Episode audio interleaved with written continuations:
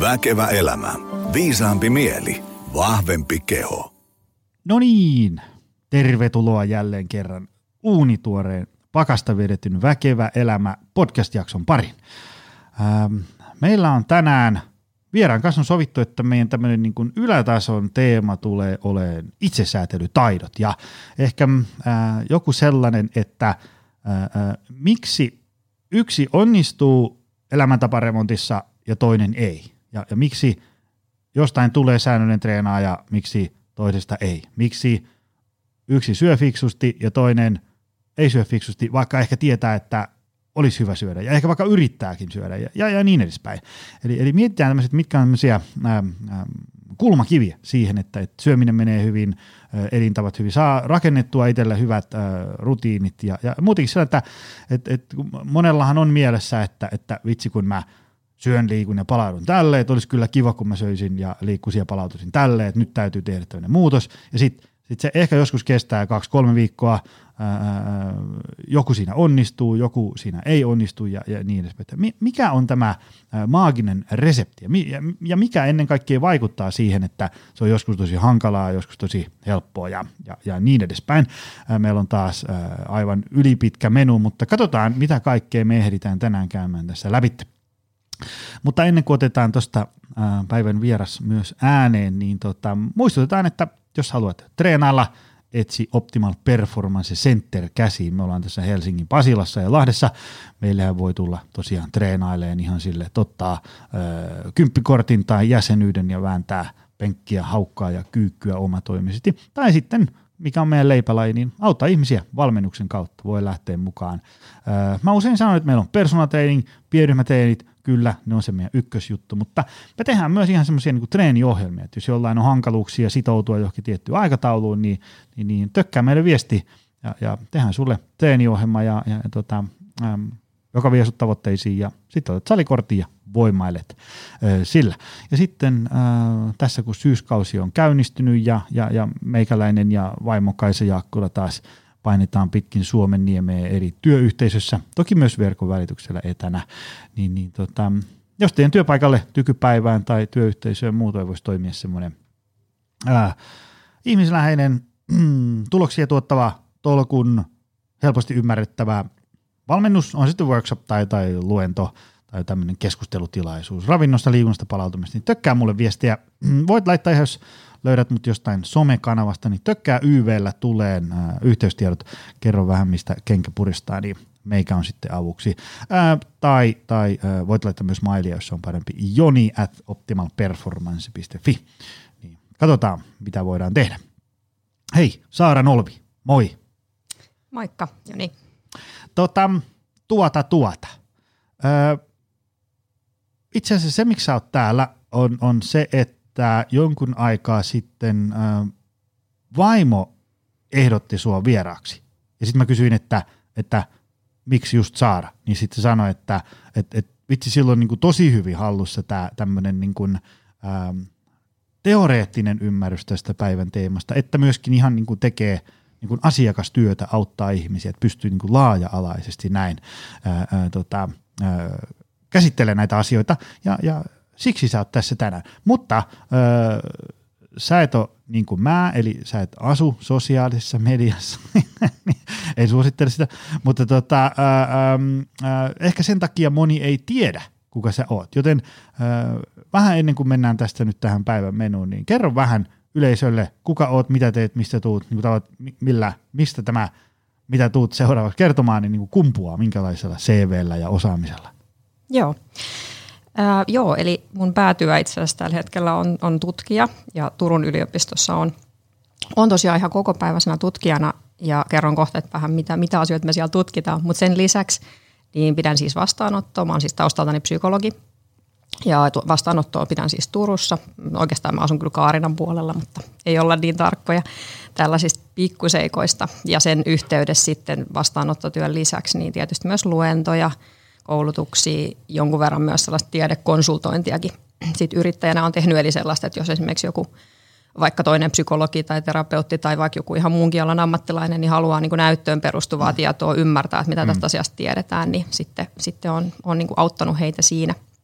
niin sen tyyppisiä asioita. Ja, ja se, mitä, mitä siis tutkin, niin ää, on itsesäätely. No se tuli tuossa jo mainittuakin sun toimesta, mutta et mä oon oikeastaan niin kuin tällaisesta, tai olen siis kehityspsykologi oikeastaan, eli mä oon tutkittu sitä, että miten itsesäätely kehittyy ihan siis tuolta niin parhaisvaiheessa, voisi sanoa, että raskausajalta lähtienkin, ja, ja miten se sitten näkyy elämässä yleensä, terveydessä, sosiaalisissa suhteissa – oppimisessa ja niin edelleen. Ja toisaalta myöskin se, että mitkä asiat ympäristössä tai siinä ihmisen elämässä vaikuttaa siihen itsesäätelyyn, sen kehitykseen ja, ja toki niin kuin tämä sitten eri ikäkausilla. Että mä väittäisin, että mulla on aika, aika laaja, vaikka meillä nyt ehkä ne tutkittavat on ollut aika niin pieniäkin lapsia, mutta että mulla on aika laaja näkymä siihen, että miten tämä eri ikä, ikävaiheissa näkyy. Ja muussa elämässä sitten, niin Mulla on sellainen kahdeksan kuukauden vauva itse asiassa tänään ensimmäistä päivää tai tällä viikolla ensimmäistä viikkoa ää, töissä. Eli tällainen myllerys elämässä myöskin ollut. Ja toisaalta sitä kautta sitten myös päässyt vähän soveltamaan ei pelkästään niin kuin sitä, että miten itsesäätely kehittyy, mutta kyllähän siinä omakin itsesäätely on aika kovilla, niin kuin mhm. varmasti jokainen vanhempi tietää, millaista se on. Mutta siinä on varmaan tärkeimmät Otetaan nyt ensiksi, että mitä itsesäätely ja itsesäätelytaidot on? Mistä me niin tänään edes puhutaan? Joo, no tämä on, tiedän teillä on jonkun verran tästä aiemminkin ollut tästä podcast-sarjasta puhetta, niin tämä on tämmöinen aika niin kuin laaja kirjo, me ajatellaan niin kuin teoriassa, että laaja kirjo tällaisia toimintoja ja taitoja ja, ja niin kuin, ää, niin, taitoja, jo, joilla niin kuin pystytään toimimaan päämäärätietoisesti tiettyjen päämäärien eteen saavuttaaksemme jotain tavoitteita ja sitten se, että ne mahdollistaa tällaisen niin kuin joustavan toiminnan erilaisissa tilanteissa. Jos me mietitään nyt aikuisen ihmisen elämää, että kuinka monimutkaisia tilanteita siinä tulee mm. esille ja kuinka paljon esimerkiksi vaatimuksia arkielämässä voi olla, niin nämä on sellaisia taitoja tai ominaisuuksia, jotka auttaa selviytymään niistä. Ja jos me mennään nyt vähän konkreettisemmalle tasolle, niin mä tykkään ajatella tätä niin, että että yksi asia on tällaisen ajattelun tason niin kuin itsesäätelytaidot. Esimerkiksi se voi olla vaikka sitä, että – että okei, mun täytyy suunnitella vaikka ensi viikon ruokalista, että et, et, et mä saan nyt valmistettua vaikka, vaikka joka päivä ruokaa, koska sitä ei sitten tuu, jos ei siellä kaapissa ole jotain. Tai, tai se voi olla ihan jotain yksittäisiä asioita, että hei, että kun mä aina hukkaan noin avaimet, niin, niin pistänpä ne nyt aina tuohon naulaan, että ne on sitten siinä, kun mä lähden ovesta tulossa, kun on kiire. Tai, tai sitten ne voi olla jotain muuta tällaista niin kuin vaikka suunnittelua, että aloitan toiminnan, tai vitsi tämä tuntuu raskaalta, mutta ai niin, teenpä tätä nyt vielä, kun mulla on nyt vaan tämän ja tämän verran aikaa. Se olisi niin kuin semmoista ajattelun tasoa. Sitten on tällainen toiminnan taso, eli miten se, miten se sun itsesäätely näkyy niin kuin ulospäin, että et, et miten sä käyttäydyt, jos esimerkiksi on vaikka joku vaativa tilanne, niin miten sä toimit siinä tilanteessa, lähdetkö sä pois siitä tilanteesta vai hermostuksa totaalisesti vai, vai mitä siinä tapahtuu. Ja myöskin ei sen tarvi välttämättä olla tämän tunnepitoinenkaan tilanne, vaan se on ihan myöskin sitä, että okei, mitä sä teet, että jos nyt vaikka ähm, on kämppä siivoamatta, niin tapahtuuko se asia, kun mm. sä oot niin suunnitellut, vai jääkö se asia niin kuin roikkumaan? Tai nyt jos me ajatellaan vaikka elämäntapojen näkökulmasta, mihin me varmaan tullaan tänään keskustelussa, niin, niin syö, syönkö mä vaikka välipalan, vai onko se lopputulos se, että okei, illalla en olekaan syönyt mitään ja hirveä nälkä ja suklaalevy kutsuu esimerkiksi. Ja sitten on vielä niin kuin se semmoinen tunteiden säätelyn taso erikseen, koska kaikki semmoinen tun, tunnereaktiot ja tunteiden säätely, niin sehän ei välttämättä näy ulospäin, vaan siitähän on paljon semmoista, mikä tapahtuu myöskin meidän pään sisässä tai mm. meissä sisäisesti. Ja, ja se on sitten myös ihan niin kuin oma juttunsa, että miten mä toimin, kun esimerkiksi tulee vaikka ahdistava tilanne, hankala tilanne tai joku konfliktitilanne, niin minkälaisia keinoja mä käytän sitten, että mä selviän siitä tilanteesta, mitkä on ne mun semmoiset strategiat, että että tota, et, et se tilanne tasaantuu, että se mun mieli tasaantuu. Tai sitten se voi olla myös positiivisenkin tunteen, mielihyvänkin säätelyä, että jos joku asia kovasti vetää puoleensa, vaikka mm. nyt se suklaalevy, tai se voi olla sohva tai mikä ikinä, niin mitä sitten siinä tilanteessa tekee, miten sitä säätelee, pystyykö ajattelemaan vähän pidemmälle, että mistä mulle pitkäkestoisesti on hyötyä vai meneekö sen hetken mukaan ja sen, että mikä siinä olisi semmoinen kiehtova – ratkaisu, vaihtoehto itselle, niin, niin nämä on ehkä ne kolme, eli ajattelu, tunteiden säätely ja sitten käyttäytymisen tai toiminnan taso, minkä kautta mä ajattelen tätä säätelyä. Miten äh, sun mielestä itse säätelytaidot ja sitten jos kansankielessä puhutaan niin kuin tahdonvoimasta ja selkärangasta ja itsekurista ja tämmöisestä, niin miten ne niin kuin kytkeytyy? Onko niin kuin sama asia, eri asia, vähän jotenkin sama mm. asia? Joo, tämä on itse asiassa nyt taas, jos mentäisiin, ei mennä nyt tutkimusmaailmaan sen enempää, mm. mutta et, niinku siellä on itse asiassa ihan niinku, varmaan luokkaa kymmeniä käsitteitä, mitkä liittyy tämän niin kuin itsesäätelyn alle, eli siitä on tosi monenlaista asiaa. Mutta ei mennä siihen sen tarkemmin, mutta voisin ehkä vaan todeta, että tämmöinen tahdonvoima itsekuri, niin ne on ehkä just yksi aspekti siitä, yksi näkökulma tai asia siellä itsesäätelyn alla. Ja ehkä tässä kohtaa voisi mainita myös semmoisen, että aika usein kun me puhutaan itsensäätelystä, niin me puhutaan semmoiset, että se on semmoista jotenkin tahdonalaista ja tietoista, että me tehdään mm. sitä niin kuin jotenkin tiedostetusti, mm. mutta että nykyään me ajatellaan, että kyllä siinä on myös sellaisiakin asioita, että me voidaan tehdä jotain vähän automaattisestikin tai tiedostamatta, mutta se silti niin kuin hyödyttää meidän itsesäätely. Yksi tosi konkreettinen esimerkki tästä voisi olla vaikka se, että jos vaikka sun kimppuun hyökätään tai jossakin joku uhkaava henkilö, niin se, että sä juokset pois, niin se on aika automaattinen reaktio se pakeneminen, mm. mutta se on itsesäätelyä, se on niin kuin se, että okei, nyt tämä on pelottava tilanne, jotta tästä selviytyy, niin parasta lähteä karkuun. Niin mm. Niin sekin on itsesäätely, vaikka se ole kovin semmoista niin kuin tietoista, vaan sehän on niin kuin enemmän reaktio. Mm. Mutta tota, mut joo. Ää, palatakseni tuohon, joo, tahdonvoima ja itsekuri ehdottomasti mm. liittyy asiaan, mutta ne on vain yksi osa, yksi aspekti tässä. Mitkä on sitten niin semmoisia asioita, että ne niin kuin, äh, yliajaa tämmöisen itsesäätely. Se, se että et, et mulla saattaa olla niin kuin kova tsemppi, että et tänään mä sitten niin teen sen puolen tunnin treenin, kun se ei ole niin kuin paha homma. Näin. Ja sitten mä vaan niin havahdun illalla, että hetkonen, en tehnyt mitään. Niin mitkä on tämmöisiä yleisiä asioita, jotka ikään kuin, niin kuin yliajaa sen, sen meidän tämmöisen tietoisen kelailun ja päättäväisyyden niin jyrää sen vaan yli? No ähm, Ensinnäkin ihmisethän on tosi erilaisia siinä, että, että kuinka vaikeaa tämä on. Et me tiedetään itse asiassa, tämä on ehkä vähän huono uutinen, mutta niitä hyviä uutisia kyllä tulee myöhemmin tässä vielä, mutta tota, huono uutinen on se, että me tiedetään, että tämä on hyvin niin kuin isolta osin perinnöllistä se, että kuinka vahvaa se tahdonalainen säätely, se niin sanottu selkäranka on. Hmm. Eli, eli jo synnyttyämme meillä on erilaiset valmiudet siihen – puhutaan, että no sitä käytetään joskus just tätä tunnollisuustermiä siitä persoonallisuuden piirteestä myöskin, joka tiedetään, että se liittyy siihen, että kuinka helppoa ihmisellä on tällainen niin kuin pitkäjänteinen ponnistelu, epämiellyttävien asioiden tekeminen – ää, kun joku asia tuntuu sellaiselta, että no tästä ei kyllä nyt yhtään, tai yhtään nyt mua kyllä kiinnostaa just mm. nyt, mutta mä tiedän, että puolen vuoden päästä tämä tuottaa tulos, niin osa ihmisistä on niin kuin hirveän hyviä silti tekemään niitä mm. asioita uudestaan ja uudestaan toistamaan niitä ja saa ehkä jonkunlaista mielihyvää siitä, että tuli vaan tehtyä niin kuin joku juttu, vaikka ei se itsessään ole mieluisa. Toisille sitten taas tämä on todella vaikeaa. Ja, ja tähän nyt, tässä me tullaan ehkä myös vähän siihen, mitä mä sanoin äsken siitä, että on tämmöisiä automaattisia niin kuin muitakin aspekteja kuin se semmoinen tahdonalainen taso, mitkä vaikuttaa.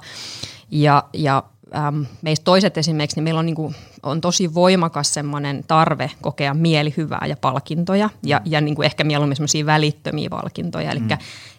ne voi olla niin kuin voimakkaampia ne tunteet, mitä, mitä saa irti niistä, mutta monesti sitten sen pariksi tarvittaisiin semmoinen aika ra- rautainen, tahdonalainen säätelykyky, ettei siinä käy niin, että aina ne semmoiset välittömästi kiinnostavat – mielihyvää tuottavat asiat menee niin kuin yli. Eli voi olla, nyt jos sä tota esimerkkiä miettii, niin yksi voi olla just se, että, että on niin kuin ihan lähtiään jo persoonana sellainen, että se on vaikeampaa, että ne semmoiset välittömästi palkitsevat jutut, niin kuin vaikka sohvalla lojuminen tai elokuvan katse, Netflixin katselu tai, tai joku suklaalevyn syöminen, ne vaan tuottaa niin kuin paljon isomman mielihyvän, niin sitten niiden vastustaminenkin on tietysti vaikeampaa.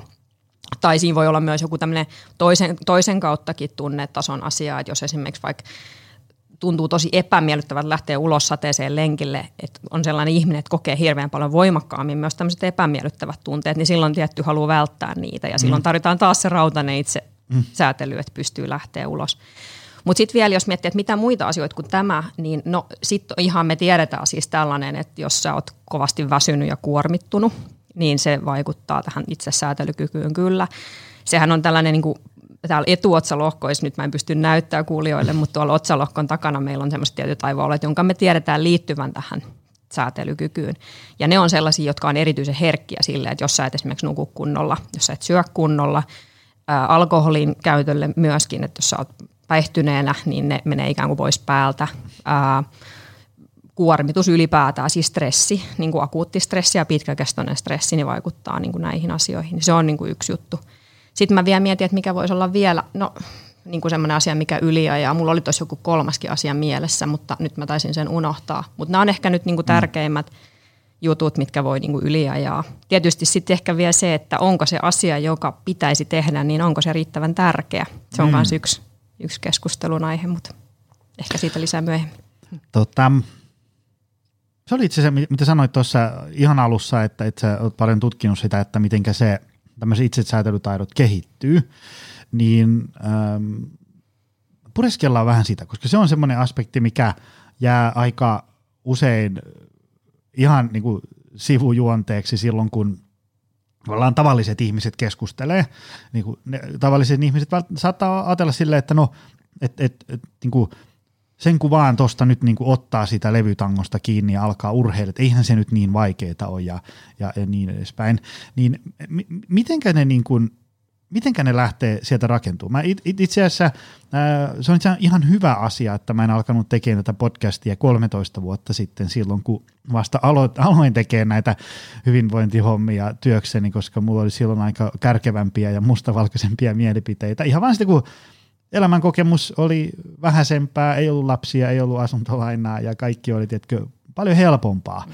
Ja, ja niin kuin kaikki asiat tuntuu olevan niin kuin omissa käsissä. Nyt kun tiedätkö, elämä on paljon monimutkaisempaa, niin tajuu, että no ei tämä nyt ihan vaan siitä päättämisestä ole kiinni. Ja sitten mä usein mietin, että kun on joku ihminen, joka kamppailee tämän tämän itsesäätelyasioiden kanssa, vaikka niin kuin elintavoissa, niin mä aina usein mietin, että ehkä 13 vuotta sitten mietin, että no, no onpa laiska tyyppi näin, mutta nykyään tajua, että, että ehkä jos mä olisin elänyt ihan saman elämänpolun kuin tämä 44-vuotias ihminen tässä, niin hyvin todennäköisesti mulla olisi aika lailla samat ongelmat käsissä ja niin edespäin. Se ei, ole, se ei ole ihan silleen vaan, että yhtenä aamuna herää ja päättää ja sitten pam, kaikki menee hienosti. Niin mistä se niin kuin mikä siihen vaikuttaa? Että jolla on hyvät ja perimä oli jo yksi, mutta mitäs muuta? Joo, äh, tuosta me puhuttiinkin just ennen tätä podcastia, just, kuin helppo se on aina e, ihmisellä on taipumus ajatella niin, kuin niin omasta näkö, näkökulmasta, mm. jos mulla on asiat hyvin ja kaikki sujuu. Ja ehkä on persoonanakin semmoinen, että on aika helppo niin kuin vaikka toteuttaa jotain suunnitelmia, saavuttaa tavoitteita, niin sitä on kova kiusaus miettiä, että miksi tuo toinen ei. Mm. Mutta ehdottomasti niin kuin sen perimän lisäksi sillä, mitä se ihminen on kokenut siihen – hetkeen mennessä, niin silloin on valtavan iso vaikutus. Me ajatellaan niin kuin nykyään kehityspsykologiassakin niin, että, että on se perimä, mutta sittenhän me tiedetään, että se ei ole vaan ne geenit, mitä sä saat, saat perimässä, vaan nehän muokkautuu ne geenit mm. myöskin, että jo tietynlaisella vaikka perimällä varustettu henkilö, kun hän kohtaa tietynlaista kasvatusta, tietynlaista vanhemmuutta, tietynlaisia kaverisuhteita vaikka lapsena, niin se muokkaa niitä geenejä myöskin, ne aktivoituu ja ja tota, sammuu ja niin edelleen. Ja se näyttäytyy sitten eri tavalla kanssa siinä, että minkä, miten se ihminen toimii.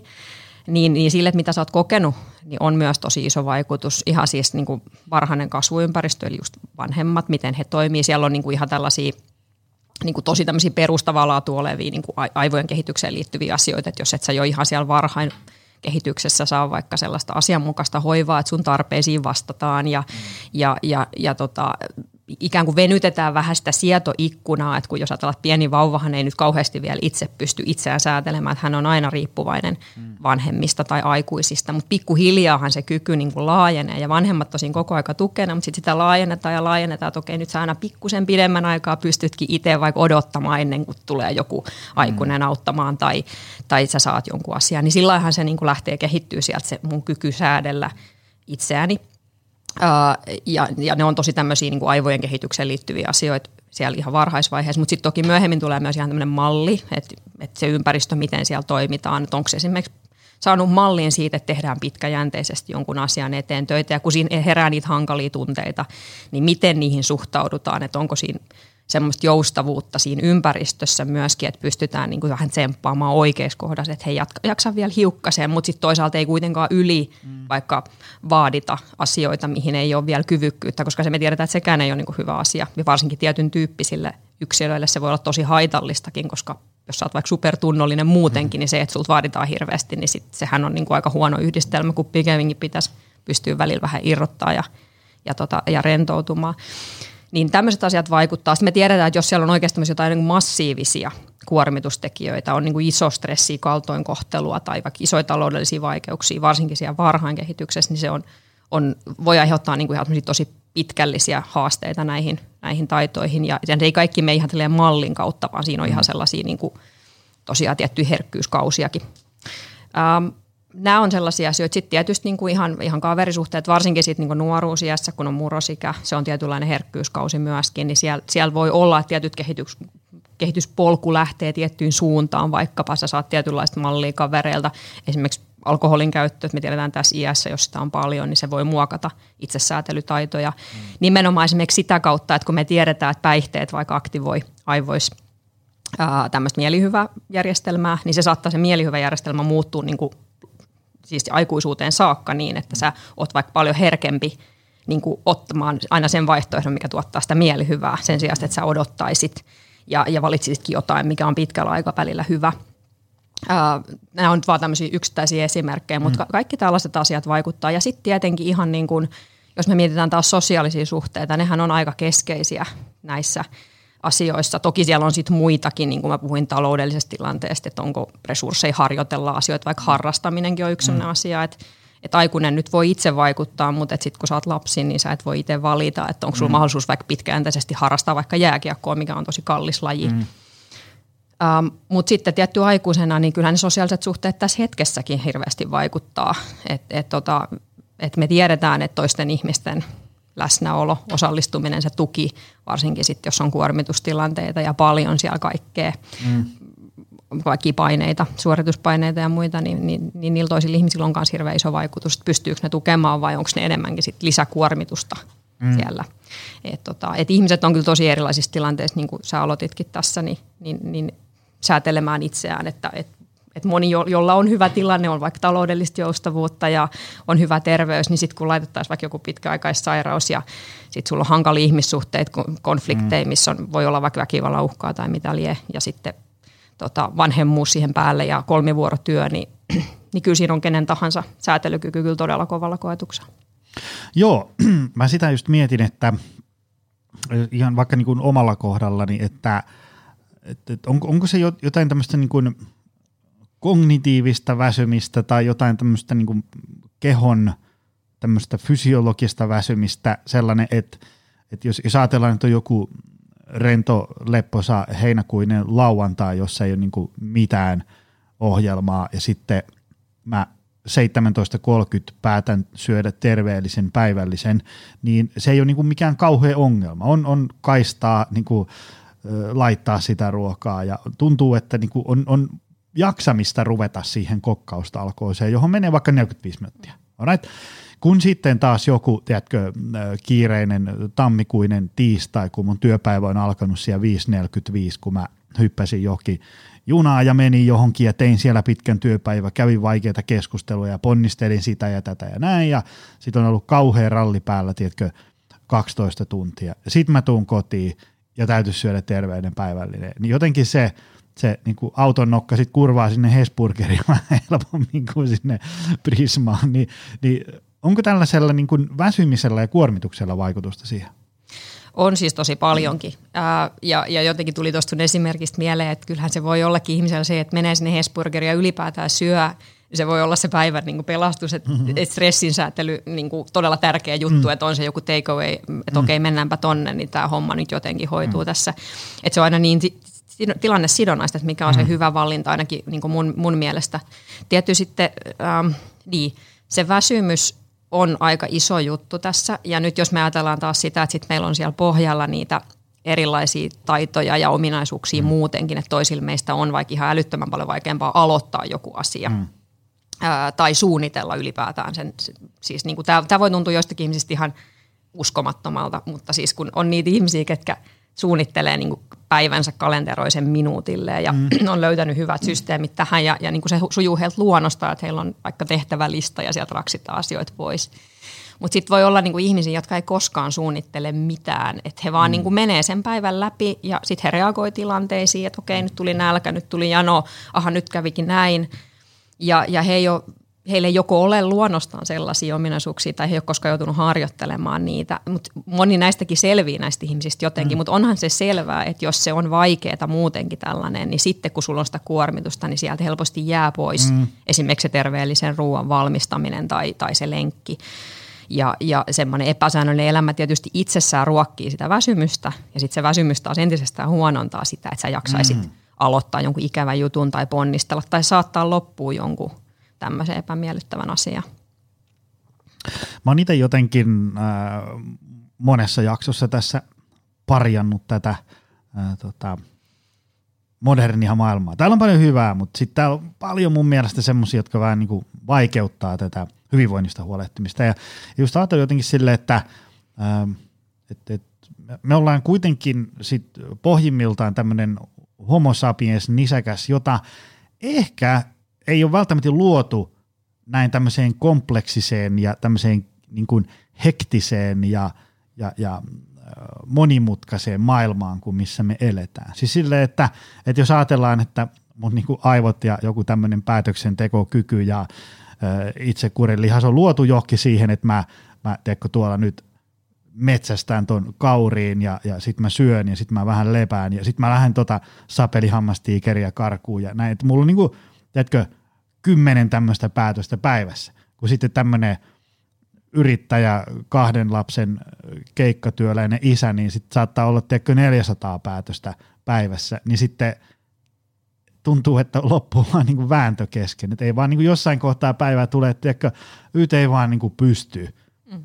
tekemään mitään päätöstä tarttumaan mikään toimeen. Puhumattakaan, että tekisi jonkun semmoisen niin fiksun päätöksen, minkä on aamulla vielä päättänyt, että näin mä teen. Mutta sitten 18-15 korvien väli onkin eri mieltä siitä asiasta. Onko, onko maailma liian kompleksinen nykyihmiselle?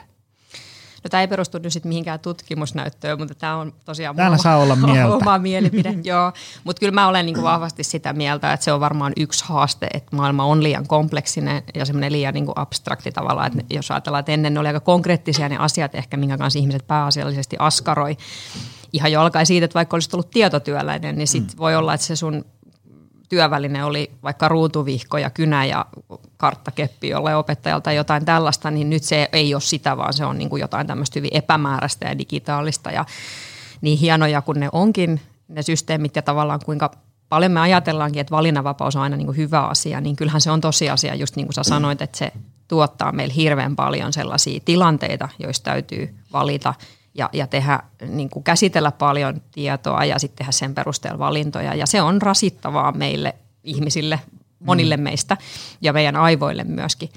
Et, et mä ajattelen kyllä ehdottomasti näin. Ja jos me mietitään ihan tälleen, niin kuin, mä, mä ajattelen joskus tätä niin kuin työuran näkökulmastakin, että, että vaikka me voita, voitaisiin pitää sitä ikävänä asiana, että ennen ei saanut välttämättä valita vaikka omaa ammattia, mm. vaan sä jatkoit sitä työtä, mikä sun vanhem, mitkä sun vanhemmat oli vaikka tehneet vaikka maanviljelijänä tai, tai, tai mitä ikinä, niin, niin kyllähän se oli tavallaan hyvin selkeää se elämä, että sä jatkat tästä ja sun elämän tulevaisuus on aika pitkälle nähtävissä ja, ja se luo semmoista jatkuvuuden tunnetta myöskin ja niitä valintoja on tosiaan paljon vähemmän. Totta kai se on huono juttu sit, jos se ei ole se sun, että sä kärsit jatkuvasti siitä, mutta, mutta sitten taas toinen puoli asiasta on se, että tämä nykyinen maailma väkisin pakottaa meidät jatkuvasti – tekemään hirveän määrän niitä valintoja. Ja vielä ehkä lisäisin tähän, että tuo itsesäätely, niin yksi aspekti tai yksi niin kuin taito siinä onkin sellainen joustavuus muuttaa toimintatapoja myöskin. Mm. Ja, ja tämähän on sellainen, mitä nykymaailmassa jatkuvasti tarvitaan, että me korostetaan, että pitää oppia aina uutta ja vaikka olisit mm. jo oppinut ammatin, niin sitten taas uusia asioita ja uusia menetelmiä. niin se on oikeasti tosi raskasta ja mm. rasittavaa mm. ihmisaivoille. Joo, mä, mä sitä aina välillä mietin se, semmoista, kun itse on kuitenkin sen verran dinosaurus, että kun oli, oli nuori, niin ei ollut internettiä lähelläkään niin kuin tällaisessa mittakaavassa, missä missä se nyt on. Et jos mä niin lapsena ja nuorena asuin Koillistampereella, niin en mä tiennyt, mitä Länsi-Tampereella tapahtuu. Välillä mä kuulin jotain huhuja, kun joku – tuttu oli käynyt siellä ja nähnyt siellä jotain. Mutta jos ajattelet nykyajan nuorta, niin se näkee kaiken, mitä kaikkialla maailmassa tapahtuu. Niin se tämmöinen niin kuin sisään tulevan tiedon määrä on niin kuin aivan loputon, millä niin kuin aivoja kuormitetaan. Ja sitten tietysti siitä kaikki tämmöiset niin riittämättömyyden tunteet ja muut siihen päälle vielä. Mutta jotenkin sitä ajattelee, että, että niin kuin, niin kuin, tavallaan voisi olla hyvä vetää niin kuin johto internetseinästä ja kaikki menisi sinne omiin pikkukyliinsä ja mietti siellä niitä juttuja. Sillä niin kuin, okei, okay, siitä jäisi moni kiva asia tapahtumatta ja t- mä ymmärrän sen, että niin kuin, vaikka, vaikka esimerkiksi äh, voi pitää yhteyttä helposti ystäviin, jotka on jossain 200 kilometrin päässä soittaa sinne videopuhelua ja nähdä näitä. Niin paljon hyvää, mutta vitsi, en tiedä. Välillä tuntuu, että tästä modernista maailmasta olisi hyvä, että voisi poimia sille vain niin rusinat sieltä pullosta, vaan ne kivat jutut ja vähentää sitä kuormitusta ja näin. Joo, tästä mä oon kyllä, oon kyllä täysin samaa mieltä, että, tota, että siinä on paljon hyvää, mutta, mutta että varmasti mm. niin kuin nämä, nämä haasteet juuri on, on kyllä. Niin kuin, ja sitten jos me mietitään sitä, että mm, et, et, varmaan niin kuin, niin kuin ihminen sopeutuu, siis jos mä ajatellaan optimi- optimistisesti, niin kyllä ihminen sopeutuu kaiken näköiseen ja yhteiskunta on muuttunut ennenkin monia kertoja ja, ja pikkuhiljaa nyt meidän nuori sukupolvi esimerkiksi on hyvin erilainen diginäkökulmasta kuin me olemme, että ehkä he ei kuormitu samalla tavalla kaikista asioista, mitä siinä on. Mutta sitten taas mä mietin sitä taas, että jotkut meistä on muutenkin, heillä on haastavampaa vaikka tehdä valintoja ja ponnistella ja vastustaa vaikka älylaitteen kutsua. Mm niin, niin kyllähän se niin kuin heille on vielä vaikeampaa. Tai ainakin sit, mitä pitäisi tehdä, niin pitäisi olla jotenkin realistinen siinä, että mitä me voidaan odottaa ihmisiä, että minkälainen kapasiteetti voi olla sit joka päivä käytettävissä näinkin monimutkaisessa maailmassa, missä elämme. Um, nyt tämmöinen täsmäkysymys.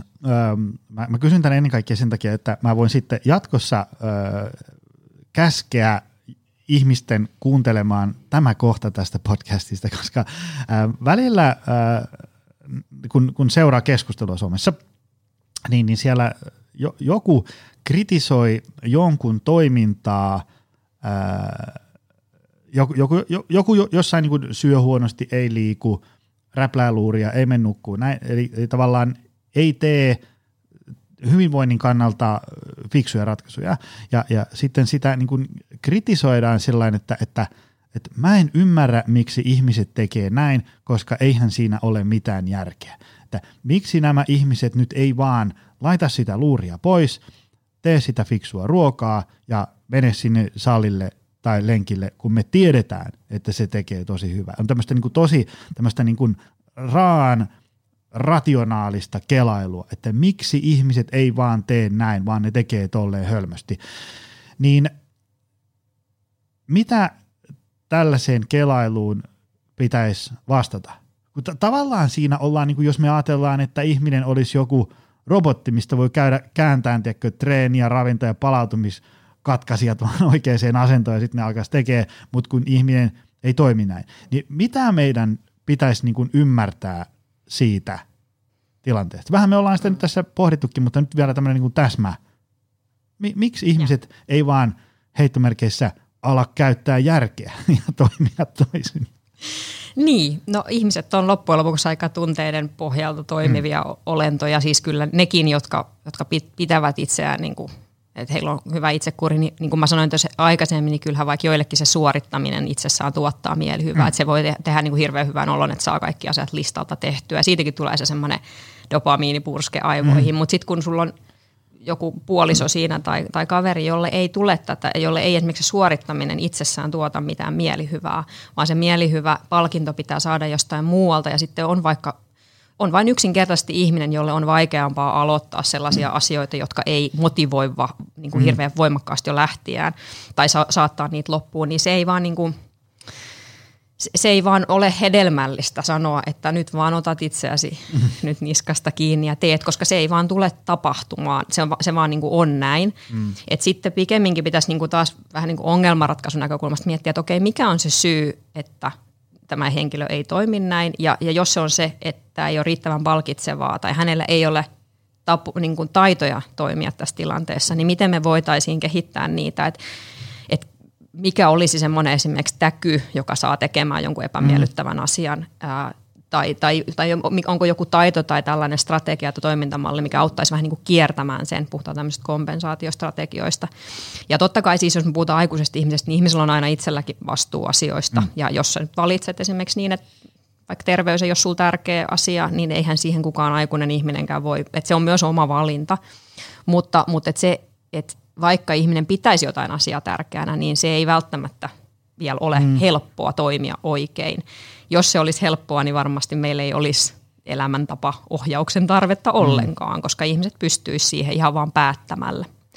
Ja ehkä vielä semmoisen sanoisin tuohon, että, että niin kuin se, että vaan valitsee, että tämä on vaikka mulle tärkeää, koska se on järkevää, mm. niin yleensä sen tyyppinen toimii niillä ihmisillä, ketkä on muutenkin tosi hyviä itsesäätelijöitä. Mm. Että sitten ne muut, jotka ei ole välttämättä tai on keskinkertaisia tai se on heille haasteellisempaa, niin sitten yleensä tarvitaan konkreettisia apukeinoja tai strategioita tai sitä mm. ympäristöä täytyy vähän muokata, että se pelkkä hyvä tavoite tai aikomus ei riitä, vaan, vaan sitten meidän täytyy kehittää niin kuin vielä jotain konkreettista, joka auttaa toimimaan oikein. Joo, joo. Mä just tota aina mietin silleen, että mm, se, se mä ymmärrän, että jos tavallinen kansalainen sanoo noin, koska sillä ei ole välttämättä tämmöistä valmentamiskautta, tämmöistä niin kuin ihmisten auttamisperspektiiviä siinä mukana. Mutta sitten jos sä oot valmentaja, niin kyllä se on niin kuin hyvä ajatella sille, että, että valmentajanahan sun tehtävä on niin kuin tuottaa niille ihmisille tuloksia. Niin jos sä nyt mietit, niin miten hyviä tuloksia se tuottaa, että sä sanot, että no nyt täytyisi vaan niin kuin tehdä. No, no ei kauhean hyviä. Eikö sun silloin niin kuin valmentajana täytyisi niin kuin miettiä jotain niin kuin vaihtoehtoisia keinoja tähän. Ja, ja se, sehän niin kuin, esimerkiksi vaikka, no vaikka miettii itse, niin, niin mullahan se, se toimii aika hyvin sinänsä, että kun on, on niin kuin urheilunappulasta saakka – jääkaapissa on terveellistä ruokaa, kotitreenivälineet, salikortti, niin kuin kaikki on pedattu silleen enän eteen ja, ja on äm, valtaosan elämänajasta ollut hyvät elintavat, niin niihin palaaminen ja se toimeen tarttuminen on, no joskus se on vaikeaa, mutta ei se semmoista, niin kuin, tiedätkö, että se tuntuisi täysin mahdottomalta. Jossain syvällä sisällä tietää, että kyllä mä, jos mä tästä nyt lenkkarit jalkaa vedän, niin se lenkki tuosta lähtee ja näin. Niin, niin, tota, niin kuin sanoit, niin ne toimii silloin, kun asiat on hyvin, tai sulla on ainakin jotain kosketuspintaa siihen, millaista se on, kun on ollut hyvin. Silloin se on, mutta jos ei ole, niin, niin, niin tota, mä usein sitä mietin jonkun semmoisen näkökulman kautta, että, että joku tulisi sanoa mulle, että tiedätkö, joku, joku semmoinen asia, mikä mulle ei ole niin mitään kosketuspintaa. Että, että tiedätkö, niin kuin improvisaatio, teatteri ja nykytanssi on helppoa, sen kun vaan alat niin kuin tekemään. niin mm. että no ei tiedäkö todellakaan ole, kun en mä niin kuin ymmärrä yhtään, mistä hommassa on mm. kyse ja niin edespäin. Että kaikkien kansalaisten täytyy nyt vaan improta joka päivä ja, ja se vaan kuuluu nyt, ja jos et pysty, niin... niin, niin mä just mietin sitä, että jos tiedätkö, joku niin kuin runon lausunta olisi ratkaiseva tekijä, että se parantaa mun hyvinvointia ja suorituskykyä, niin kyllä olisi hyvinvoinnista ja suorituskyvystä huolehtiminen paljon vaikeampaa kuin mitä se on nyt. Niin. Totta. Äh, joo, ja siis itse asiassa nostit mun mielestä tosi tärkeää tuon itsetuntoasiankin tuossa, että jos sä olet jo aikaisemmin tehnyt mm.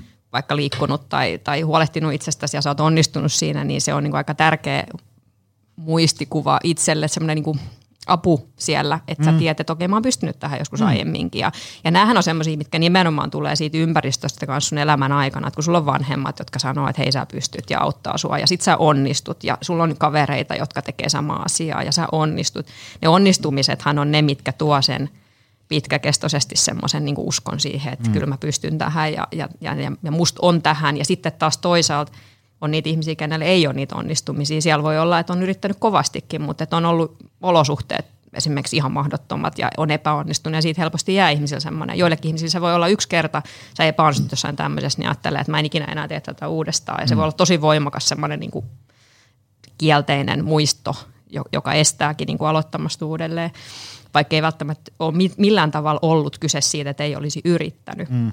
Ja tämä on muuten hei, tärkeä asia tuohon just, että miksi joku valmentaja tai minkä takia joku ei nyt vaan tee. Mm. Niin se ei aina niin kuin tarkoita, että ne ihmiset ei olisi oikeasti yrittänyt. Että ne ihmiset on voinut yrittää ihan hemmetisti. Ne on mm-hmm. voinut tehdä niin kuin todella paljon ja yrittää parhaansa, mutta et ei ole ollut oikeita keinoja tai, tai oikeita olosuhteita siihen, että olisi voinut onnistua.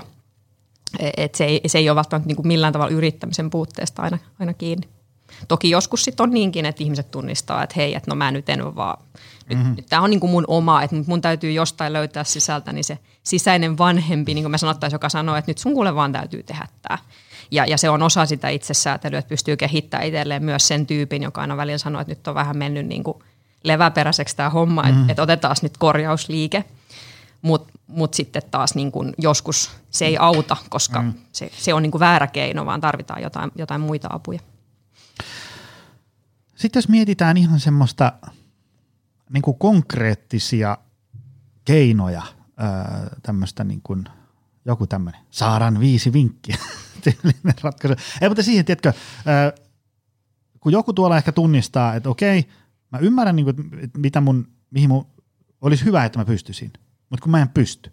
Että jos joku ajatellaan, tulee vaikka sinne sun, sun vastaanotolle ja, ja todetaan, ja se on siellä, että, että, että mä, mä haluaisin pitää itsestäni hyvää huolta, että on, niin kuin, on halu siihen, niin ö, mitä siinä niin kuin konkreettisesti sitten aletaan tekemään, että ne asiat lähtee hyvään suuntaan? Tavallaan kun, niin kuin, jos miettii itseä tälleen, kun haluaa auttaa ihmisiä ja, ja yleisesti ottaen valmentajia, niin onhan siinä halu niin kuin auttaa se ihminen niin kuin tarttumaan toimeen ja sitten niin itse kantaa sitä vastuuta siitä omasta hyvinvoinnista, ainakin siltä osin, kun se, se arjessa on mahdollista. Totta kai siihen hyvinvointiin vaikuttaa muut ihmiset, työnantaja, bossi, työkaverit, lapset, kumppani, näin, mutta jos ei yhtään kanna vastuuta itse, niin eihän siitä sitten oikein mitään voi tulla.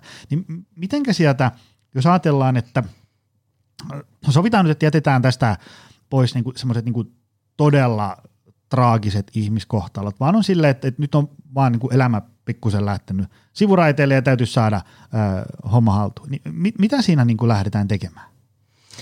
Joo. Ähm, tota itse, niin kuin itsesäätelytaidot itsessään on semmoisia, että me tiedetään, että niiden suoraharjoittelu ei niin kuin toimi, jolloin sitten päästäänkin tähän, että on hyvä Mitä käyttää. tarkoittaa suoraharjoittelu ei toimi? Ähm, no esimerkiksi vaikka se, että jos mä ajatellaan, että työmuisti esimerkiksi on yksi tämmöinen itsesäätelytaito, että mä pystyn pitämään mielessä ne vaikka tavoitteet, että mitä mm. mulla oli, tai pystyn vaikka mä menen päivän niin kuin läpi, mutta mulla tulee silti jossain kohti mieleen, tai hitsi sen välipalakin piti syödä. Mm. Joillakin ihmisillä tämäkin toimii paremmin, että se mieli niin kuin muistuttaa asioista, kun toisaalta sitten taas oho meni kymmenen tuntia, enpä muistanut.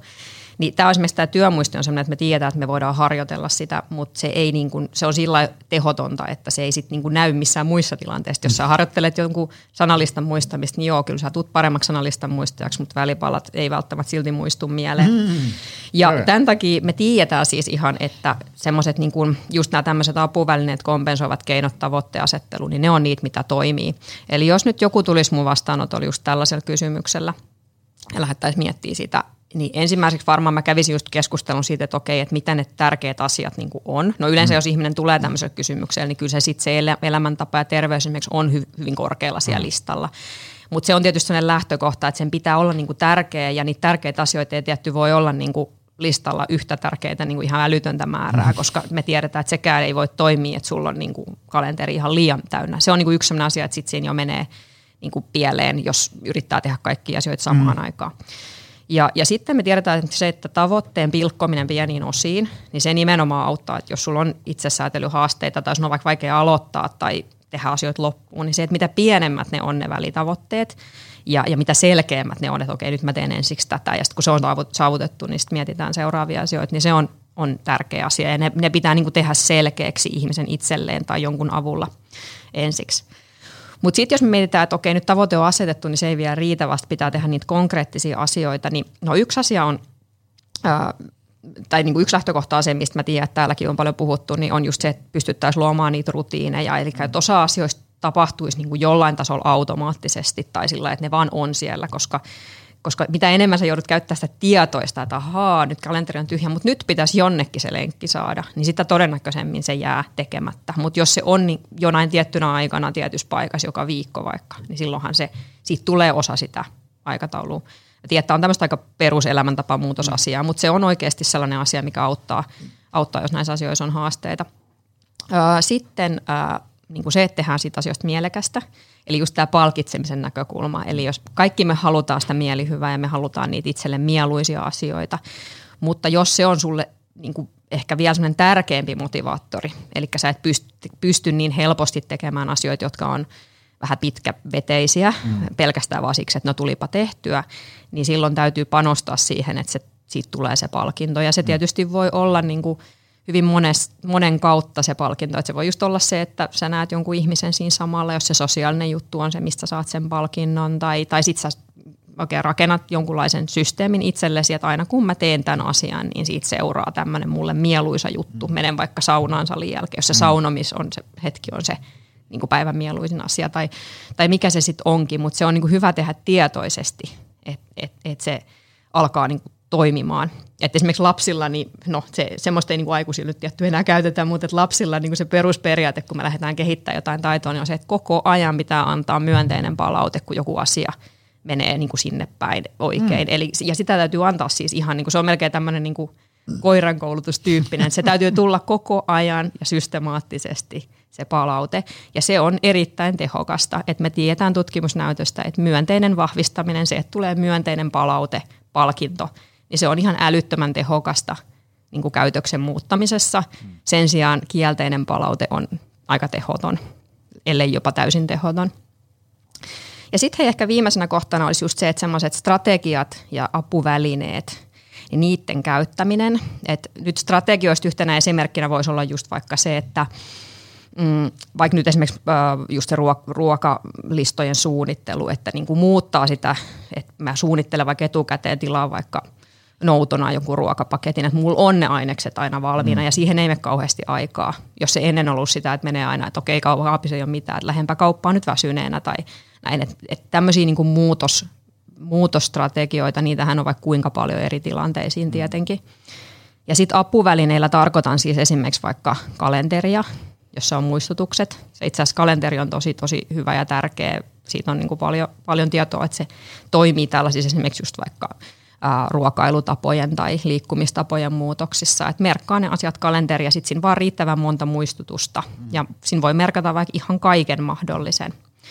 Et, et nämä on niin kuin nyt sellaisia jotain esimerkkejä siitä. Toki sitten on muitakin, vaikka esimerkiksi apuvälineistä löytyy just älykelloja ja digilaitteita, millä voi niin kuin motivoida itseään ja – ja, ja erilaisia sovelluksia näihin, näihin juttuihin. Tässä oli jotain. Mä oon aika varma, että osa kuulijoista on sille, että no, eipä tullut oikein mitään uutta, että mä niin tiedän tämän jo. Mutta se on mun hyvä, koska ehkä se, kun niin moni ihminen sanoo tuota samaa, niin ehkä me voidaan olla sitä mieltä, että no siinä se kaava ikään kuin on. Totta kai yksilöllistä vaihtelua, mutta ootko kokeillut noita asioita pitkäjänteisesti? Mahdollisesti et, koska se, se niin kuin toisistaan tietämättä tosi fiksut ihmiset puhuu näitä samoja asioita, niin melkein tulee semmoinen olo, että no ehkä tämä on ikään kuin se, se kaava, miten ihmisen käytöstä muutetaan, mm. jos sitä haluaa muuttaa siitä, missä nyt on, siihen, missä, mikä tietää, että voisi olla hyväksi. Niin. Joo, ja siis tämä on varmaan siis onkin näin, että ja tiedänkin, että esimerkiksi tämän 200 podin jakson aikana, niin näistä on moni periaate täällä vilahdellut varmaan useampaankin kertaa. Mutta just vaikka hauska se, että kun niinku ihmiset tietää periaatteessa, vaikka myönteinen palaute on sellainen, mikä auttaa. Mm. Tästä on muuten näyttö, että se auttaa myös niinku ihmissuhteissakin, että sä, että sä haluat jonkun asian muuttuvan mm. jonkun toisen ihmisen käytöksessä, niin se, että sä aina annat myönteisen palautteen heti, kun se toimii niin, etkä anna sitä kielteistä palautetta. Mm. Niin ihmiset niin kuin periaatteessa tietää tämän, mutta silti ihmiset ei toimi näin, vaan yleensä aina kun se tulee se epäonnistuminen tai joku, niin kuin mikä ei mene niin kuin odotetusti, niin sitten se tulee se kielteinen reaktio mm. ja se johtaa tiettyyn toimintaan. Vähän niin kuin sama kuin on päättänyt jotain elämäntapojen suhteen, mutta silti niin kuin ei mm. toimi sen suunnitelman mukaan. Ja, ja tota, ähm, siinä on tietysti paljon muistut, muistuttamisestakin kiinni, mutta toisaalta myöskin ehkä siitä, että systemaattisten tämmöisten muutosten tekeminen yksin on välillä vaikeaa, eikä oikein tiedä mistä aloittaisi. Mm. Et siinä tietysti niin kuin esimerkiksi se sosiaalisen tuen näkökulma on mun mielestä aika tärkeä. Tietysti se ei toimi kaikille, mutta, tota, mutta jos on joku henkilö, jonka kanssa voi aina vaikka joka viikko tsekata, että okei, menikö tämä viikko niin kuin piti, niin se on myös sellainen, niin kuin, tämä sosiaalinen tuki, se on myös sellainen to, todistetusti toimiva keino, että pysyy esimerkiksi suunnitelmassa tai tekee niitä asioita, mitä on suunnitellut tekevänsä. Mitä sitten, äh, mutta mitä sitten kannattaa niinku tehdä, jos on, on tehnyt kaikki toi, mitä sä äsken kerroit, sitten sä yhtäkkiä huomaat siellä 21.45 sohvalla, että no, enpä syönyt sitä terveellistä lounasta, mitä mä suunnittelin ja kaikki oli niin kuin viimeisen päälle, mutta siitä ei vaan tullut tehty. Eli voitaisiin sanoa näin niin kuin ilmaheittomerkeissä, että epäonnistui siinä suunnitelmassa. Niin mm. ää, monihan siinä sitten on sille, että no ei musta tähän, rukkaset tiskii, katsellaan tammikuussa uudestaan. Niin mitä, miten sä motivoisit ihmisiä, tai mitkä olisi sun ajatukset ihmisille tämmöisissä tilanteissa, että, että mitä niissä niin kuin pitäisi ajatella, suhtautua, tehdä, mm. niin edespäin. Kun se moni on silleen, että jos ei se mene niin kuin mä suunnittelin, niin aivan sama, että et, et, ei musta niin kuin ole tähän. Niin mitä siitä pitäisi ajatella? Joo, ja tuossa me nyt puhutaankin niistä tunteiden säätelystä just mm. aika paljon, mistä me ei olla ehkä niin hirveästi puhuttukaan. Puhutaan tänään. siitä nyt. Joo, se on tosi iso juttu myöskin. Ja siinä tulee just ehkä joustavuusnäkökulma, niin kuin mulla mm. tuossa sun esimerkissä, että et, et, tämänkin varmaan moni on kuullut monta kertaa, mutta että jos sä nyt epäonnistut jossakin, mitä sä oot suunnitellut, niin se tärkein periaate on se, että ei haittaa mitään. Että okei, yksi mm. kerta ei haittaa mm. mitään, koska se ei oikeasti, tai vaikka nyt tulisi viisi kertaa, koska se juttu on se, että sä teet, jatkat silti sitä, mitä sä oot tehnyt siihen saakka, etkä niinku välitä, koska kaikillehan tulee niitä, että okei, en pysynyt suunnitelmassa just niin kuin naurattaa tämä, kun on itse pienen vauvan vanhempi, niin jokainen vanhempi varmaan tietää, no vanhempienkin mm. lasten kanssa tietenkin, että se on jatkuvasti se suunnitelma muuttuu, että jos sä oot yrittänyt pitää jostain kiinni, niin aha, tuleekin jotain uutta. Ja se juttuhan on siinä, että silti jatkaa sen rutiinin tekemistä siitä huolimatta, että, mm. että asiat ei mennyt niin kuin, niin kuin piti. Ja, ja tuossa tota, varmaan kanssa se itsetuntemus mun mielestä tärkeä, että jos tietää itse, että on sellainen, että, että on taipumusta semmoiseen, että että aa, no ei tämä nyt mitään haittaa taas. Mm. Että et, mä, mä oon vähän sohvalle, ei tämä mitään haittaa, tuu huomenna uusi päivä. Ja sitten tietää, että itsellä on taipumus siihen, että näin käy uudestaan ja uudestaan. Niin mm. Niin silloin ehkä pitäisi niinku kaivaa sieltä sisältä se sisäinen vanhempi mm. hahmo, joka on silleen, että hetkinen nyt, että et teekö sä nyt sitä, mitä sun pitäisi olla tekemässä? Tai että et niinku, et pitäisikö nyt miettiä vähän uudestaan tätä juttua. Ja, ja ikään kuin sit voi olla, että puhutaan siitä selkärangan kehittämisestä, että no mistä mä saisin sen, että nyt se tulisi se yksi onnistuminen sieltä, jotta se voisi muuttua mm. rutiiniksi. Mm. Mutta sitten taas toiset ihmiset hän on nimenomaan sellaisia, että se aiheuttaa hirveän semmoisen stressin, että joku asia menee tai tulee epäonnistuminen tai joku menee pieleen. Ja silloin niin kuin enemmänkin se armollisuus sit siinä, että hei ei mitään haittaa, että nyt vaan jatketaan, että huomenna on uusi päivä, niin se on tärkeää. Ja tässä on niin mun mielestä itse tuntemus on, on aika olennainen, että että kumpaan sulla on taipumusta, kumpaan suuntaan sun täytyy tavallaan tehdä sitä mm. korjausliikettä, että onko se se, että ei haittaa mitään, koska jotkut ihmiset on sellaisia suorittajatyyppejä, että se niinku sitten sit menee just toiseen äärilaitaan tai tulee se ahdistus, vai onko se niin päin, että, tota, että no, että nyt, nyt, nyt, me, nyt täytyy korjata vähän niin kuin tätä, mm. aloittaa tämä toiminta uudestaan ja, ja, ja miettiä siihen sitten niitä keinoja, että mitkä sais sen, mitkä on aiemmin toiminut, miten on saanut uudestaan aloitettua ja – siitä sitten liikkeelle. Entä mitkä on sun mielestä semmoisia yleisiä tämmöisiä sudenkuoppia siinä, että itsesäätelytaidot, äm, että niitä, ei, niitä on tosi vaikea hyödyntää, eli, eli vaikka sulla olisi kuinka rautainen itsekuri, niin kun elämässä on tämmöistä, niin sitten todennäköisesti et tule tehneeksi hyviä valintoja. No varmaan niin kuin, meillä on tässä puhuttu paljon nyt niin kuin hyvistä asioista, mitä kannattaa tehdä, niin onko ne sitten ikään kuin niiden vastakohdat?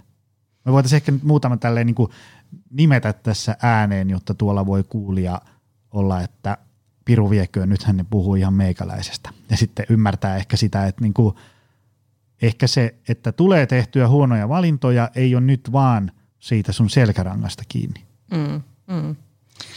Joo, um, no Tuosta mä, mä en ole ihan varma, että haitko myös tätä, mutta että ainakin me ollaan puhuttu just siitä niin kuin kuormituksesta ja mm. väsymyksestä. Jos niin kuin elämässä tapahtuu hirveän paljon asioita samaan aikaan, mm. meillä kaikilla varmaan tulee niitä sellaisia aikoja, että on, on hirveän monta juttua meneillään. Että siellä on, on remonttia ja mm. on vaativa työprojekti ja on joku just lapsen unitaantuma ja, ja mitä sama, samaan aikaan siinä meneillään, niin kyllä sen sitten niin melkein tietää, että nyt välttämättä ei ole paras hetki tehdä semmoisia hirveän isoja muutoksia myös tällä saralla. Tai, tai silloin voi riittää niin kuin vähempikin, että pystyy pitämään jonkunlaisen rutiinin. Et, et, täytyyhän niiden tavoitteiden tietysti olla realistisia suhteessa siihen elämän mm. tilanteeseen. Myös omiin taitoihin nähdä realistisia, mutta myös tilanteeseen nähden realistisia, eikö niin? Um, no sitten ehkä niin kuin, mä mietin just, että et, no, se väsymys liittyy tietty tuohon kuormitukseen – et, et, jos, on, jos on väsynyt muista syistä, niin, niin se on niinku yksi asia, että milloin niinku pitää, pitää tietty.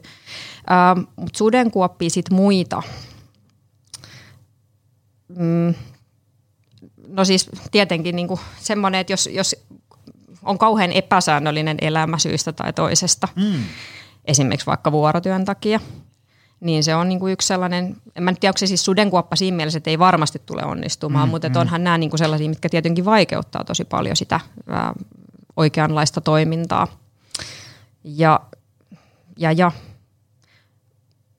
no tollaisia mulle nyt ainakin tulee mieleen. Sulla oli varmaan ehkä joku tietty ajatus mielessä, kun se ei, kysyy. Ei, ei. Mulla, se, mulla oli semmoisia mm, tavallaan, äh, kun aika monelle nämä itsesäätelytaidot tuottaa haasteita, jos me mm. ajatellaan sitä, me katsotaan niin tilastoja, että paljonko ihmiset niin liikkuu ja, ja, ja tota, syö ja palautuu, niin siellähän on moni käppyrä sojottaa tuonne niin alaviistoon, että mennään vähän niin kuin huonoon suuntaan. Ja se yksi, millä siihen voitaisiin vaikuttaa, on nämä hyvät itsesäätelytaidot. Mm.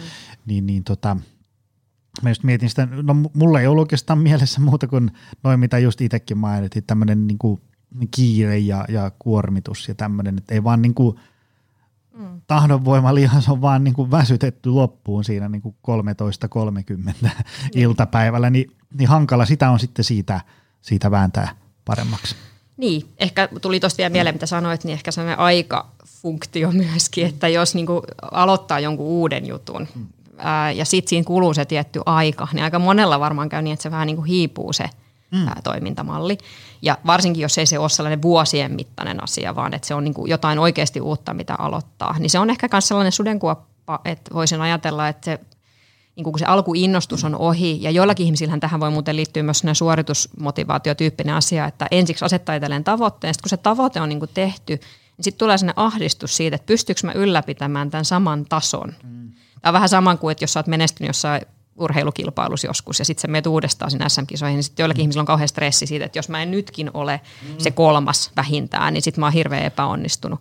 Niin, tota, niin, niin tämän ehkä tunnistaminen itsessään kautta yleisesti, että okei, nyt on kulunut se kolme kuukautta, että nyt täytyykin miettiä, että mikä on nyt se, että se ei ole enää se ensimmäinen tavoite välttämättä, vaan jos, jos tästä haluaa tehdä pysyvän ää, toimintamallin elämään, niin sit siihen täytyy miettiä joku muu motivaatio kuin vaan pelkästään se tavoite. Ja tämän takia tietty ne rutiinit on kauhean hyviä, koska silloinhan mm. silloin ei ole enää välttämättä tavoitetta, vaan sä vaan teet sen asian, koska se kuuluu sun elämään. Mm. Joo, ja sehän siinä onkin hankalaa, että sitten kun sä saavutat jotain, mitä sä oot – pitkään haaveillut, ja sit sä oot silleen, että no, tää on nyt tätä sitten.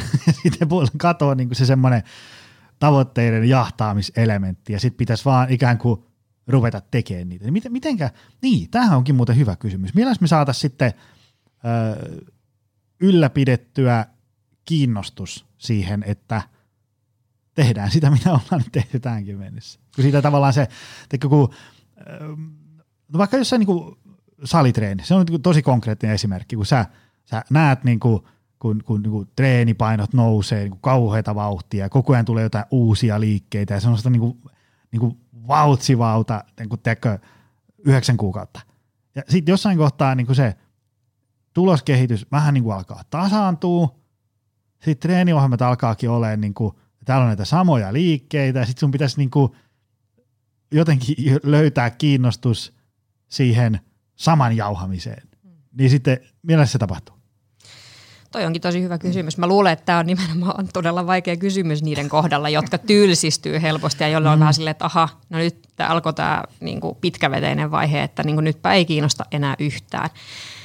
Et, mm, siinä sitten just pitäisi se motivaatio varmaan löytyä jostain muualta, että onko se mm. esimerkiksi se sosiaalinen juttu, että okei okay, mä käyn joka viikko ja näen ne kaverit, ystävät siellä tai käyn mm. saunassa tai, tai jotain. Tietenkin joillakin toimii myös se rationaalinen järkeily, mutta mm. kokemuksesta voin sanoa, että jos se mielihyvä aspekti on tärkeä, niin se ei sitten kyllä mm. toimi välttämättä, että vaan järkeilee, vaan kyllä siinä pitäisi joku sen sisäinen motivaatio, sen oma oikeasti niin kuin intohimo motivaatiokin mm. löytää ainakin niin kuin joksikin, joksikin niin kuin jossain määrin.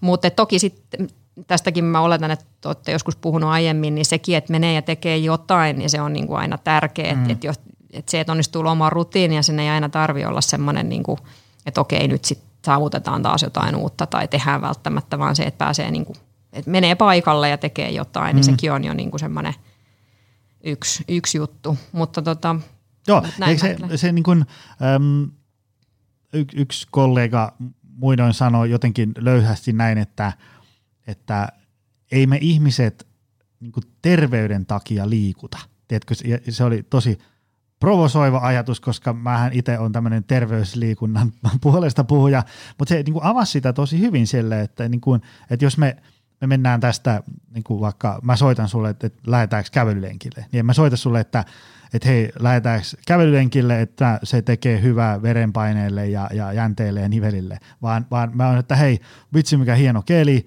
mennään katsoa auringonlaskua, kävellään tonne ja pidetään hauskaa. Me, meille niin kuin herää muita fiiliksiä siitä kuin joku tämmöinen terveysmarkkeri. Okei, se voi olla siellä taustalla jossain lymäämässä, mutta niin kuin enemmän jos, jos mä, jos mä menen vaikka, mun poika haluaa mennä pelaamaan jalkapalloa, niin se haluaa mennä pelaamaan jalkapalloa, koska se on vaan niin siistiä.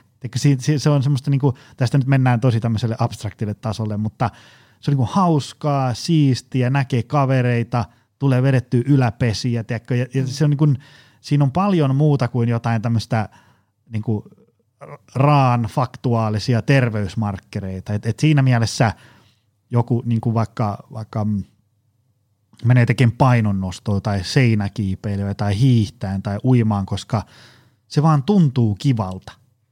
Hmm. Niin ei sitä, ne on just ehkä semmoisia asioita, että missä joku muu painaa enemmän kuin se järkeily. Semmoinen, niin kuin, että su, sulla niin kuin syntyy innostus mennä sinne, koska siellä on jotain, mikä on sulle kiva. On se sitten ihmisten näkeminen tai että ei näe ihmisiä, kun haluaa omaa aikaa ja niin Mutta joku semmoinen löytää, että, että mikä niin kuin, äh, vetoo itseen, että sinne haluaa mennä. Ehdottomasti joo, ja totahan ei ole just kauhean helppo selittää, että miksi joku mm. asia kiinnostaa, että sehän vaan niin kuin on. Joku asia kiinnostaa, koska mm. se kiinnostaa, ja joku asia kiehtoo, joku se kiehtoo, ja Tietenkin niin ongelmana on varmaan se, että ihan osa ihmisistä, niille ei välttämättä tuu mitään lajia, mm. mikä tuottaisi näitä näitä tunteita. Tai sitten se voi olla, että se on just se tietty aika ja sitten se kiinnostus hiipuu, mutta en mä tiedä, onko se välttämättä niin huono juttu, jos sitten aina on myös niitä uusia kokeiluita, että jos ne pitää itsen liikkeellä, mm. niin ei se välttämättä ole huono strategia, jos se on se, mikä itselle sitten toimii. Ja jos kyse on, lähtökohta on tämmöinen terveysliikunta nimenomaan. Mm. Ja sittenhän joillakin nimenomaan on se tavoitteellinen, että ei voi olla, että ei syty ollenkaan lajista, ellei ole sit siellä joku kisa-aspekti tai joku mm-hmm. tämmöinen. Siinä on niin pakko saada aina joku, joku tämmöinen adrenaliinia nostava vertailutilanne mukaan, että sit, sitä mm. kautta tulee se sellainen kehittymismotivaatio ja näitähän on, niin kuin se on hirveän laaja kirjo kyllä, että mitä ihmisillä niin kuin motivoi. Et siihen on mun mielestä vaikea antaa mitään semmoista ihan yhtä mm. vastausta, että hei, tämä nyt on se juttu, vaan sehän on niin kuin itse kuitenkin sit kokeiltava ja löydettävä. Joo, ja se, se, se, niin kuin, äm, se mun mielestä sekin on tärkeää hyväksyä, että sehän voi niin kuin vaihtua se kiinnostuksen kohde ja motivaation lähteet, kun aikaa kuluu. Et kun mm. tässä on silleen, kun on jostain niin kuin Facebookin tai, tai muun kautta tuttuja semmoisille ihmisille, joita valmensi vaikka 13 vuotta sitten, kun ne saattoi olla vaikka niin kuin kovan tason kilpaurheilijoita. Mm. Tai sitten joku oli tavallinen elintapamuuttuja, niin sitten nyt näin 13 vuoden päästä, niin kyllä se niiden tekeminen on monella aika erilaista. Että se, se kovan tason kilpaurheilija, joka tähtäisi huipulle, niin silloin nyt vaikka, vaikka kolme lasta ja hyvä työura, niin ei se, sen liikkumisen motivaatiot on vähän erilaiset. Kun taas sitten joku, joku saattoi toisaalta olla sille, että kamppaili tosi niin kuin vaikeasti sen, että, että ei, ei meidän saada mistään kiinni, ja nyt se on kilpailee vaikka SM-tasolla, niin, niin, niin sitten, ja nämäkin ihmiset, niin todennäköisesti vaikka seuraavan 13 vuoden päästä niitä kiinnostaa taas vähän eri asiat. Ja niin että, että, että niin kuin hyväksyä se, että tämä asia ei ole semmoinen, että mä niin kuin nyt tässä seuraavan kahdeksan viikon aikana työstän tämän kuntoon ja sitten sillä mennään hautaan, vaan niin kuin se muuttuu. Ehdottomasti. Joo, ja mä voisin ehkä tässä kohtaa sanoa, että itse olen siis harrastanut tanssia, varsinkin tämmöistä rock and swing tanssia, mikä on vähän mm. vauhdikkaampi paritanssilaji, niin niin kuin, no kymmenen vuotta ylikin jo. Mm. Ja kilpailun myöskin mm. siinä. Et siinä on ollut monenlaisia vaiheita, kun semmoinen kilpailutreeni vaatii hyvin erilaista niin kuin sitoutumista ja motivaatio mm. kuin sitten taas semmoinen harrastelijamainen juttu. Mutta tässäkin on niin kuin ollut tosi monenlaisia vaiheita, että mitkä pitää mene, niin kuin saa menemään sinne treenisalille. Että välillä se on ollut vaan se, että hei vitsi, että on vaan tämä treeni kivaa. Ja välillä mm. se on se, että okei, no nyt on toi tavoite ja sen takia on vähän niin kuin pakkokin käydä siellä vääntämässä kolme tai neljä kertaa viikossa. Ja välillä se on se, että okei, opettaa muita tai valmentaa, sitten siinä on se oma juttu. Ja välillä se on vaan se, että no ylläpidetään nyt tätä taitoa tai okei, mm. ei nyt kauheasti kiinnostaisi lähteä, mutta sitten kun sä meet sinne, niin sitten onkin aina sellainen, että näin, näin ihmisiä ja tulipa taas niin kuin jotenkin joku uusi oivallus jostain. Ja Ja varmaan tossakin sellainen joustavuus, niin kuin ylipäätään siis tunnesäätelyssä ja itsesäätelyssä, niin se joustavuus ja semmoinen, että säilyttää semmoisen ajatuksen, että no okei, tämä meni nyt näin, mutta ei se mitään, sitten aloitetaan uusi juttu. Tai okei, nyt on tämmöinen vaihe elämässä. Että se on koko ajan sellaista tasapainoilua niin kuin sen välillä, että on sellainen tietynlainen tahdon voima siellä, tai että okei, mm. pidetään rutiini yllä, mutta toisaalta myös ne joustavuus, että okei, nyt välillä on tämmöistä ja sitten on taas huomenna tuommoista ja tilanteet vaihtelee.